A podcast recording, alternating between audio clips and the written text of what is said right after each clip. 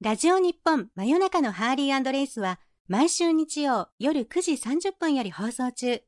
ご意見ご感想はメールアドレス nwa.jorf.co.jp まで。真夜中のハーリーレイス、ポッドキャスト。真夜中のハリーレイス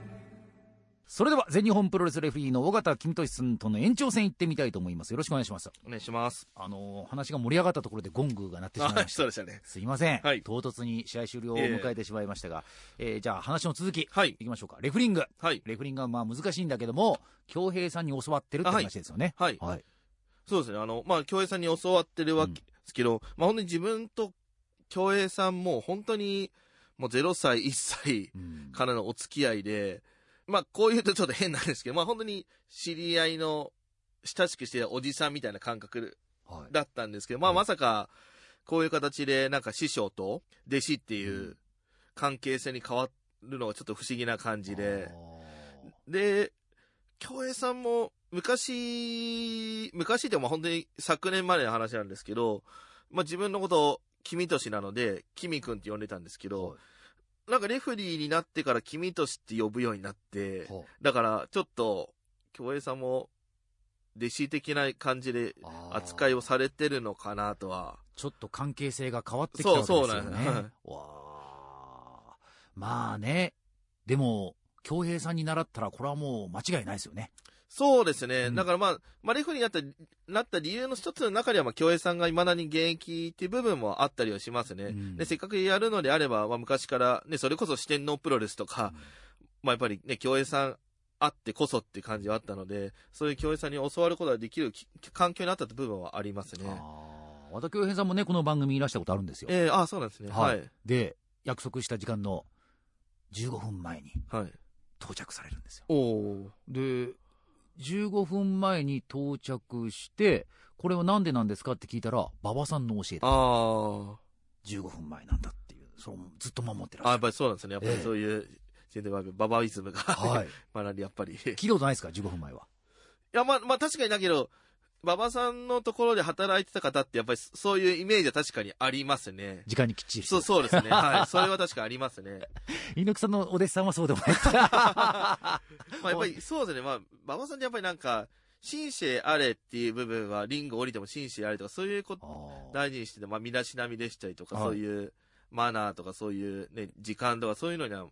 まあ、いい意味で厳しかったい。イメージはあるので、まあ、やっぱり馬場さんの下で働か働かれてた方は、やっぱり、いまだにそういうのが、まあ、多分染みついてるのかなと思いますよねだっ。て結構この番組ね、馬場さんのお弟子さんいらしてますよ。だかああ、はい。ら過去にね、あの、本田タモンさんをおっしゃってあまあ、すそうなんですね。タモンさんは、その、シャツをね、はい。えー一回こう出して、はい。このズボンに入れなかったことがあったら、めちゃくちゃ怒られた。ああ。 まあ、よくそれなんか聞きますね、なんか。えあの、そういう印象ありますいや、まあ、ね、確かに、馬場さんは確かいつも、シャツ、確か入れ、T シャツであると確か入れてましたね、確かに。絶対インしてましたよねし。てましたね。ベルトでの、そうですね、インしてましたね。アロハシャツも確かインしてましたよね。そうですね。確かに、当時は、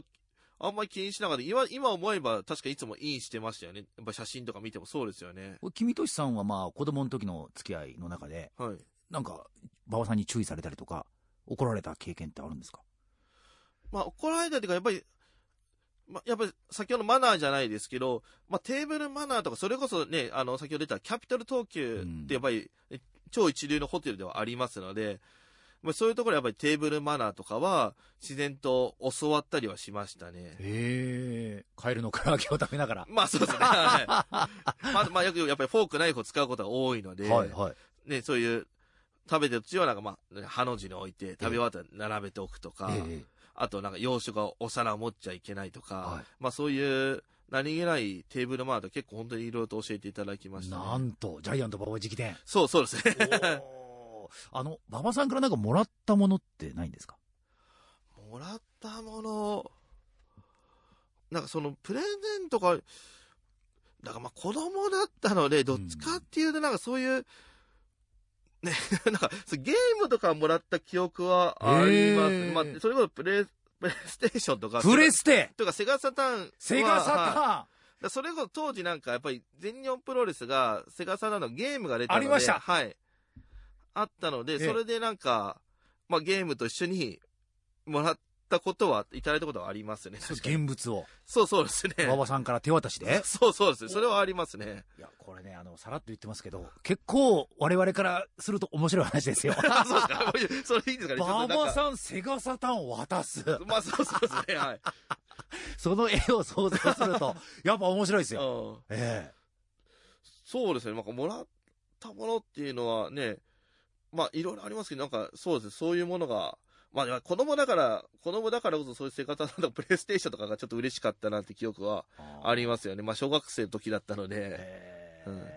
えいやいやいや、すごいなあいや、あとね、この本の絵本、まあ、今回出されて、はいその中にあのね、ジャイアント馬場さんのこの足型がね、はい。載ってんですけど、え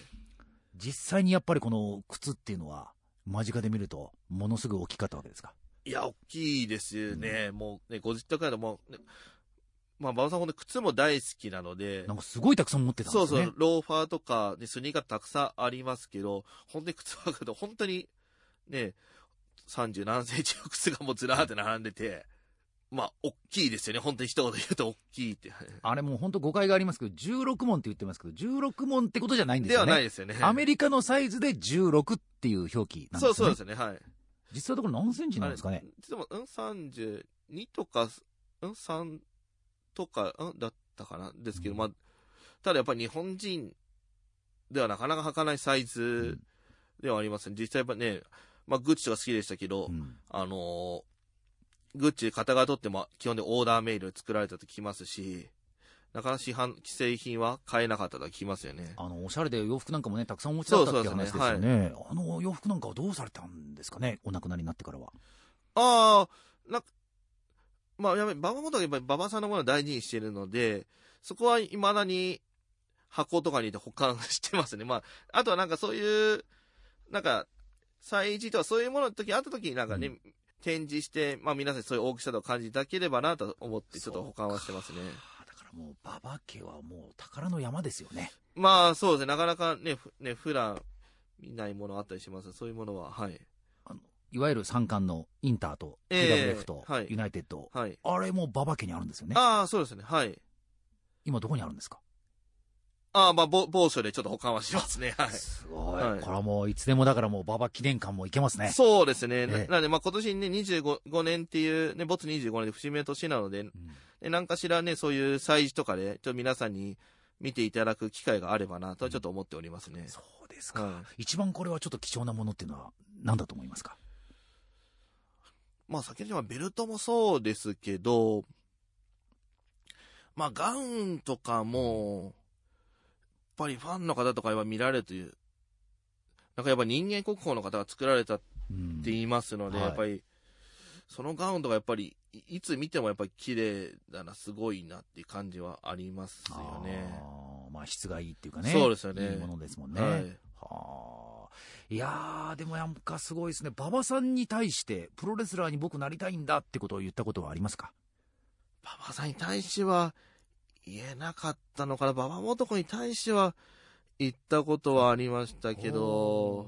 元子さんなんて言ってました、その時は。まああの、やること自体は応応援はししていただきましたね。うん。で、まあもちろんね、 まあまあ、まあプロレスラーにまあ囲まれて、ええだからだからまあそのプロレスありきのね、生活されてたかかもしれないですけど、ああ、じゃあ入門テストぐらいの話まで行ったわけですかいやいや、そこまではいかなかったですけど、ただあのーまあ、ある意味そういうチャンス、そういう機会いただいた部分では、あのー2000年かなに、あの、バッドキャンプって言いまして、はいあのー武藤さんがまだ新日本にいらっしゃった時に、はいはあの、武藤さんと長谷さんとええケアさんの人生さんとかのはいユニット、ええバットね。そう、バッタ時に、バットキャンプといって、あの、し全日本の道場で、なんか泊まり込みでうんはい。やる、なんか、普通の一般の方も参加できる、そういうなんか、キャンプみたいなのあったんで、なんか2泊3日なのかな、はいはいちょっとセミーナー的な。そう、体験入寮じゃない、そういうふうな感じで。横浜の道場ですかそう、横浜の道場はいで、今もある道場なんですけど、そこで、2回目のバットキャンプに、まあ、1日だけ参加させていただいて、はいうんまあ、そういう指導員が長谷さんで、はいで、まあ、ケアさんも、まあ、一緒に指導して、で、当時、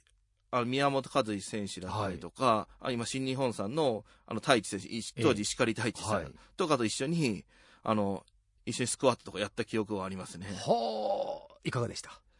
いやー、まあまあ、当時、当時中学2年生とか、そのあたり、まあ、 それ純粋についていけないですよね。つついていけなかったですけど、まあそこでやっぱりプロレスラーの、ね、まあもちろんね、普段やってるレスラーよりね、メニメニュー数とかもちろん少なかったと思いますけど、、はいきなり、いしょっぱらやっぱりスクワット300回とかかなとか言われて、ああ、そりゃ中学生には無理ですよ。そうそうでしたね。うん 結構もう、ただからそれがあくまでも一番最初のしょっぱなしょっぱなの練習だったんで、ええ普段だともうそれで終わりだったらまあいいんですけど、その後、フラファになりながらやった記憶はありませんね。はあ。でもなんか聞くところによると、そのね、三沢さんたちが抜けて、武藤さんたちがこう来た時は、なんかあんまりファンとしてはいい思いはしなかったっていうふうに聞いたんですけど。ああ、よくご存知で。そう、そうですね。はいはい。まあ、だからもう全日本愛がすごかったので、もう、新日本さんの選手はもう、もう、敵だ自と分。が外外敵っていうか、まあねも、るそのうでいう時代ですよ、やっぱりだか。ら逆にね、あの、河原さんとかが、あの、新日本さんのあの、ドーム、健介さんとのシングルの時えに、えあの、まあ、よく飲み物とか投げられてましたけど、まあ、それと一緒に、まあ、物は投げたりし,、ま、しなかったですけど、はいはいあの、武道館の最前列で、えまあ、武藤さんとか長野さんとかに、まあ、最前列、や、やじは正直飛ばしてま したね。 だから武藤さんがあの三冠のベルトとかをこうね、山頂に巻いたりするのも、あんまりいい気がしなかったって。あただ、あの時は、なんか、自分は、当時、太陽ケアさんの方が大好きだったので、太陽ケアさんと組む方は味方っていう認な識るだったほんど。世で、界タッグは許すと。まあ、そうそうですね。でも三冠は許さない。 ただ、まあ、ちょっと、まあ、ね、あの巻き方ね、当時はなかなか、ね、珍しい巻き方だったんで、はい。まあ、確かにちょっと思うとか、確かに思う、ありましたね、いや当時はいい。な、やっぱこういうね、全日本プロレス純粋いや、もう純粋すぎましたね、あの時は。もいやう、いやいや、いいん来るで人す来よ。る人、もうなんか、 いいんですよ。それはもう愛情の裏返もしうですそかうら。ですね、もう本人に届いて、本人がなんか答えたらこっちの勝ちだみたいな感じであったんで、自分の中で。いいや、じりまくってました。そうそうちなみにその時どんなヤジを飛ばしてましたかもう時効ですよ。や、自己ですか。 いえや、長野さんとかには、まあ、名所ボイス とか、まあ、武藤さんに対して武は。藤さんは、ちょっとスキーヘッドしたばっかだったんええで、まあ、よくハゲとか言ってましたよね。 はいや、いいですね。さあ、全日本プロレスもね、でも本当にもうあれからまたもう2点3点といういか、そうです ね。いろいろ変わってますよね。そうですねオーナーも随分変わったし、変わっちゃいましたね。えー社長も何人も変わったし、変わっねちゃいましたね。え、ガシンコプロレス時代もありましたしああ、ありました ねうん。えーどうですか理想の全日本プロレスはどうあってほしいですかもうこの純粋主義者の岡田さんに聞きたいですよああまだやばい、だけど、なんだかんだやっぱ全日本プロレスって、いまだにやっぱり、唯一ブレてないっていうのは、大きい選手がいる。うんまあ、あの、諏訪間さんだでしたりとか、まあ、宮原さんって、まあ、リングに立つと、そこまで諏訪間さん並ぶとそんな大きく見えない。実は88センチ、結構やっぱ近くに見る大きかったりとか、はあと青柳さんの結構大きい選手はいまだにいますのいで、はいまあ、ぜひ、ね、そこは、今後も全日本プロレスはザ・ヘビーうん級、うんっていう試合は続けてほしいなって部分は。なので、まあ明るく楽しく激しくっていう部分は、まあブレずにちょっとあれなんですけど、今後もそこはベースとして続いていただけたら嬉しいなと思いますけどうね。んね、別にね、時代がそれぞれあるから、ね、それぞれカラーとかね、スタイルが変わるのはもちろんあると思いますけど、明るく楽しく激しくって言葉は、どの時代でも使えるっていうか、言葉だと思うので、んそこは引き続き、そこをベースになんかは激しい試合を見せていただければ嬉しいなと思いますね。なるほど大きい人がぶつかり合うこれそうはね変えたくないっていそうれがね全日本のあれかなと思いますね、唯一の。まあね、はいですからこう老舗って難しいですよ変えない部分も必要だしはい変えなきゃいけないそ部うそう分ですねも必要だし、はいはいその見極めっていうかね、まあそうですね。うんまあもちろんね、いろいろ変わるのはね、時代の背景とかあるからしょうがないと思いますしね。はいロゴに関してはいかがですかあのロ日本地図のロゴはおーあれは変えるべき変えないべきまあそこは、やっぱり残残っててほしいですね。まあそこはもう全日本と限らず、新日本さんもライオンマークは、やっぱりそこだけは続いてはほしいですよね。やっぱりそこはやっぱり団体の象徴、なかなかやっぱり会社もそんなに、ね、普通の一般企業もなかなか会社のロゴとかそういうのって変わることって、うんまあノアは最近変えましたまあ、よノア、そうそうです ね。ね、別に変えることはダメってわけじゃないですけどね。はいやっぱり、ね、一番歴史が長い、50年以上続いてる二団体に関しては、うんそこだけはちょっと変わってほしくないなって部分はあるかもしれないですあねー。それはね、新日本さんにも言えることなんですけうど、んそうですか。うんまあまあ、本当ね、えーこれから、まあ、変わらずに、そしてどう変わっていくのかっていうのをね、はいえー追いかけていくのは僕は本当に楽しみにしてあま。あ、そうですすね。まあね、それはね、うん。ね、実際若い選手が今伸びていますしね、若い、ほんでここ2、3年で本当に女性ファンの方が増えてきて、だからそれはまあ、それはそれでとてもいい流れだと思いますので、ね、若い選手、本当に、ライジング隼人選手とかは、い青柳敦樹選手とか、ええ安西選手とか、本当に若い選手が頑張る。それはそれでもう、ね、全日本の未来はうん。明るいのかなと。明るいですねはい思いますので。ねえ。いやー、本当にどうなっていくのか。もしかしたら、闘魂スタイルにガラッと変わってしま う。それもまた楽しみです。まあ、そうですね。ははいい。。という形でね、そろそろ時間でございます。えー今日はですね、全日本プロレスレフェリーの尾形君俊さんとの延長戦でした。ありがとうございました。ありがとうございました。真夜中のハリーレイス